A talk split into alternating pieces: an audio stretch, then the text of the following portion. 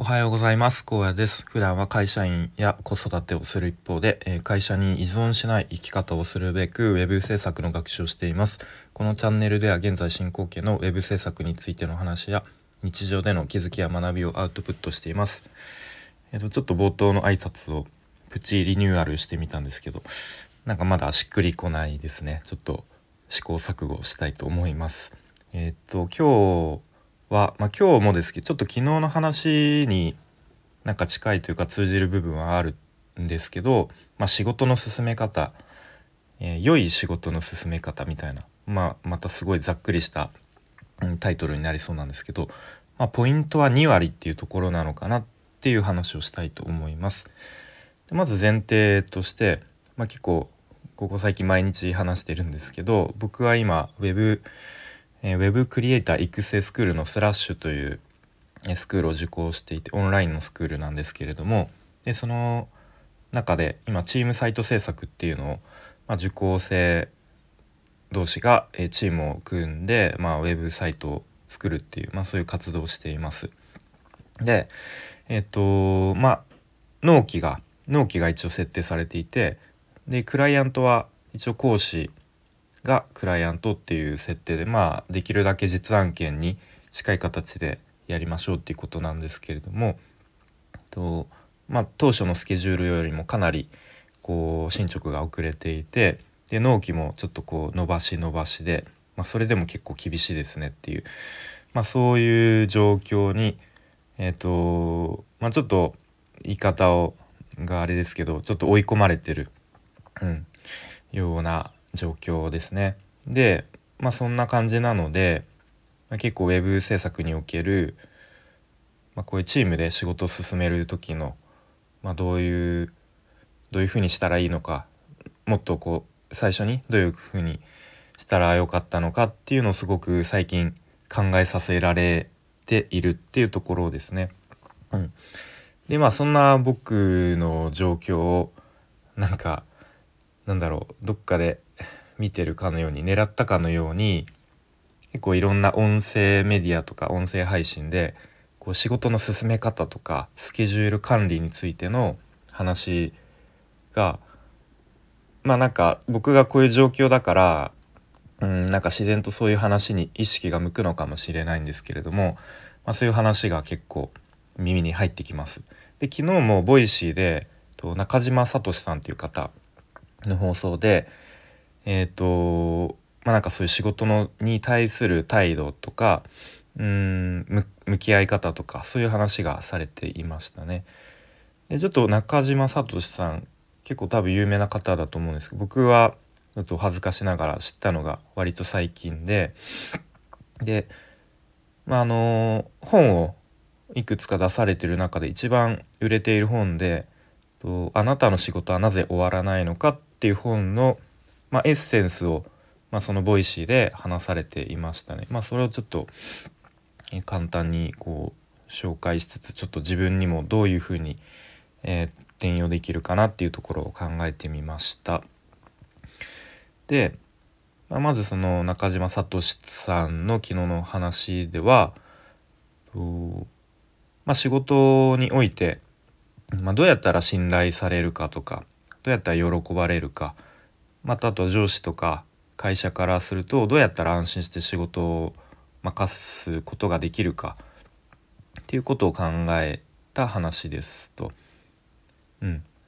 でまあ例えばじゃあこういう場面があったとします。えー上司からじゃこの仕事10日間でやってくれと、えー仕事を任された時に、まあ、どういうこう考え方というか、まあ、どういううんそこでどういうこと考えますかっていうことですね。でまあ一番良くないのは、まあ、根性論というか、あのーすぐに何も無思考として「分かりました頑張ります」ちょっとあのー頑張ってやりますみたいな。何もこう計画とかスケジュールも立てずに。で自分がえー、とその仕事に対してどれだけうんこうこなせるのかっていうところも考えずに、まあ、根性論みたいな感じで答えるのは一番一番良くないですよっていうことですね。でじゃあどうすればいいかっていうとまあ、2点すごく大事な点がありますと。で1つは、まあ、見通しが立つまではとにかく全力でもう100%頑張ってみると。であとはギリギリまで約束をしない、まあ、約束っていうのはできますっていうことを言わないこの2点が大事ですよと。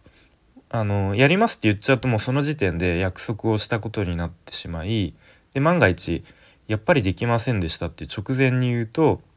まあ、それはその約束を破るってことになるので、まあ、そのビジネスにおいてはもう絶対にやってはいけないことだし、うんまあ、その時点でこう信頼を信用を失ってしまいますよねっていうことですよね。うん、でまあその2点のうちじゃあ1点目の見通しが立つまで頑張るっていうのは具体的にどういうことかっていうと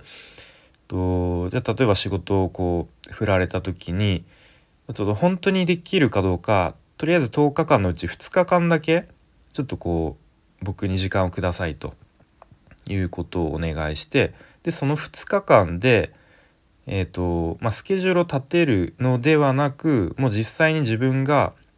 全力でその与えられた仕事に取り組んでみると。でもう2日間でもうある程度見通しが立ったら見通しが立つっていうのはもう8割ぐらいこう仕事が終わらせられてでまああとはちょっとこう細かい修正とかまああとはなんか最後ゴール手前でちょっと流して走ればいいかなぐらいの感覚になったら初めてなんとか、あの僕でできそうですっていう答えをしましょうと。で逆にその2日間全力でやっても見通しが立たなかった場合でそれっていうのはかなりやばい状態ですよと。で多分自分のこう器ではちょっとその仕事はハードルが高すぎるっていう状況ですってことですね。うん、でその2日間でやった仕事量残りの、えーと、8日間も同じあのエネルギーでできるほどまあ人生はっていうかそんな甘くないよねっていうことですよね。まあ、いろいろイレギュラーとかもあるし、うん、やっぱり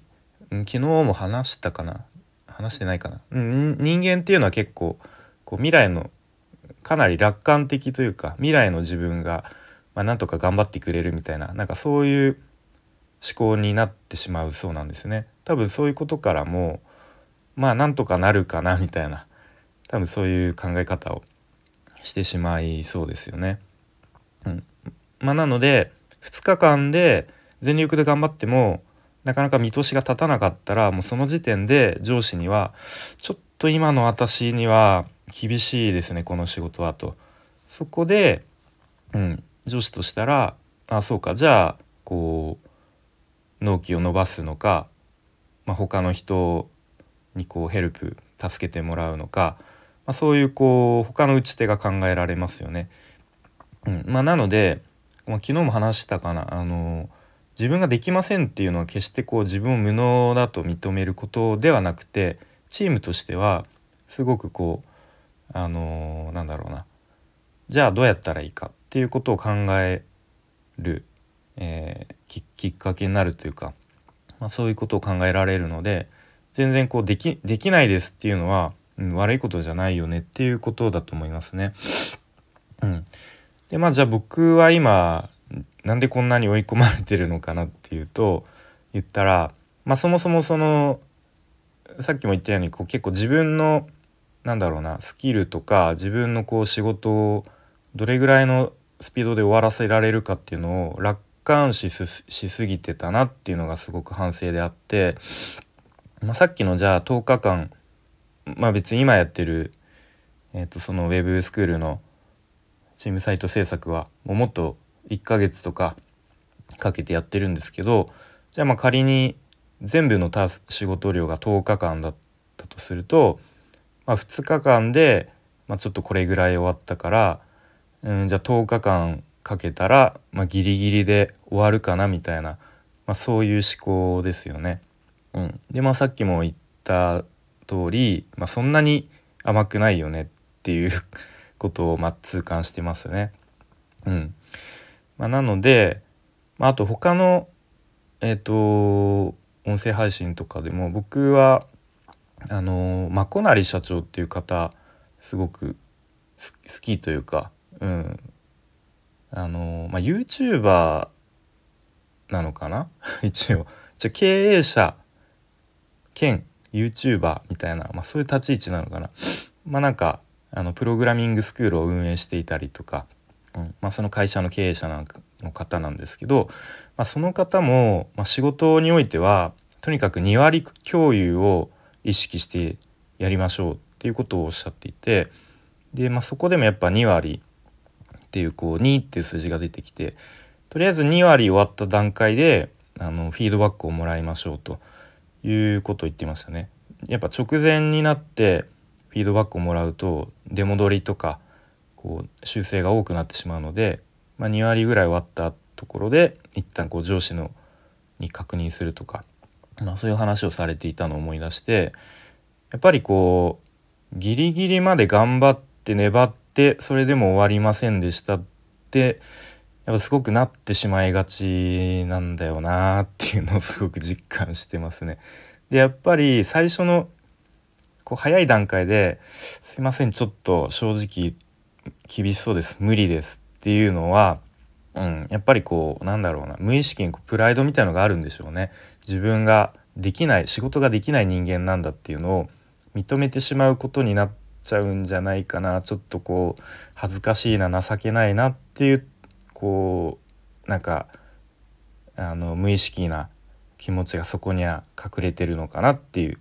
うん、でもそこでこうどれだけもがいても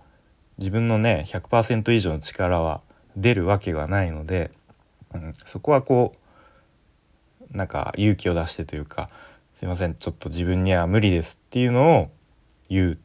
てことがすごく大事だなっていうふうに改めて思いました。はいということで、まあ、今日のまあね今後またそういうふうにチームで仕事をする時は、まあ、まず最初にどういう態度で仕事に臨むかとかどういうもう最初の時点でどういう行動をするかっていうのをすごく気をつけなければいけないなってすごく自分の反省として考えました。はい、それでは今日も聞いてくれてありがとうございます。